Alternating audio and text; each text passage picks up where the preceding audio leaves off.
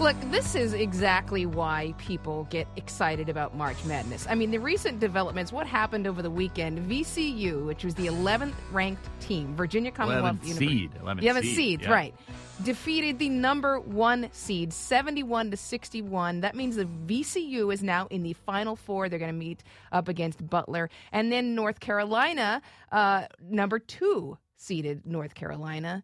Now, uh, University of Kentucky beat them. They're going to face off against number three seed Connecticut. That means we have the final four with no number one or number two seed. That's the first time it's happened since 1979. Ibrahim Abdul Matin, takeaway sports contributor. Okay, sports is all about superlatives and comparisons, right? But try, kind help me put this in context and how to sort of how rare this situation is. Well, it's also rare because you don't have you're not going to have a repeat champion. I think that that's also Right. very. we said that, but know- we but we knew that before. We, we definitely knew that. I think well, the the part of it that makes me really excited about this particular construction of teams is that out of the four, you'll have you won't have a. I mean, you're going to have a team. Maybe you'll have a team that's won it before. That has not won it before. Yeah. You right. You have a fifty percent chance of having a team that wins. That's true. That's never done it before. That will transform a school, an, an area, a region completely. Now, if Kentucky wins, it'll be kind of boring, and that and from that perspective. Well, not to the people of Kentucky. Oh, not to that coach. not to that coach. That's a very Yeah. good point. So John Calipari, who's a who's brought three teams to the Final Four, in Kentucky, including Kentucky,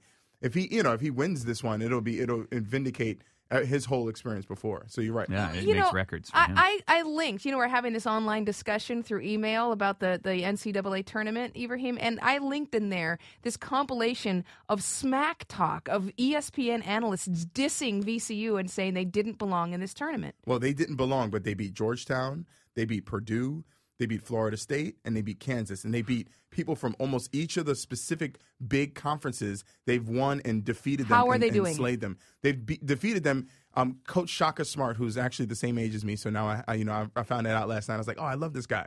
So Shaka Smart you plays are this so superstitious. You, you are some kind of he, he has he has his, he has a style of basketball called havoc, where he causes havoc on both offense and defensive style, uh, sides of the floor. He causes he he does full court pressure at any given point in the game, and he has his guys strike and hit go to the basket at any point. And his players love to play for him. That's the number one thing with VCU. The players love to play for him, and he loves to coach for them. And there, there's a lot of seniors on this team. So what we could be seeing is it, it, this not, may not be the beginning of a tradition. They may not come back with the same team next year. Well, the reality is that when these teams, teams like Butler, teams like VCU, when they make it this far, it helps out their recruiting. Now, basketball players all over the ah. country are going to be like, huh, maybe I could go there and play for that guy. Maybe I could go there and play for Coach Stevens at, at, at Butler or play for Coach Smart at VCU. It's going to build up. If they're smart, they'll keep Shaka Smart Like for a couple, Smart, three or four right. years, right?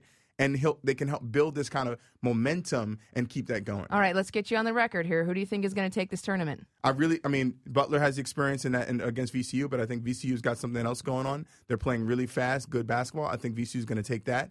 I think on the other side, Kentucky is tough, but I think um, Kemba Walker from UConn is frightening and scary. If he has the ball at the end of the game, guaranteed Kentucky, uh, Connecticut's going to win. I think at the end of this whole thing, I think Connecticut's going to win this because Kemba Walker's on a mission, We could end up with UConn winning both men's and women's, which is not unheard of right? and would be wonderful for the for the region. Um, but uh, you know, Yeah, I you mean, sound really happy about it. I know. it doesn't seem excited about that. I about really that want prospect. VCU to win. I'll just be honest. Yeah. I really want Ibrahim VCU to win. Abdul-Matin, All right. our sports contributor.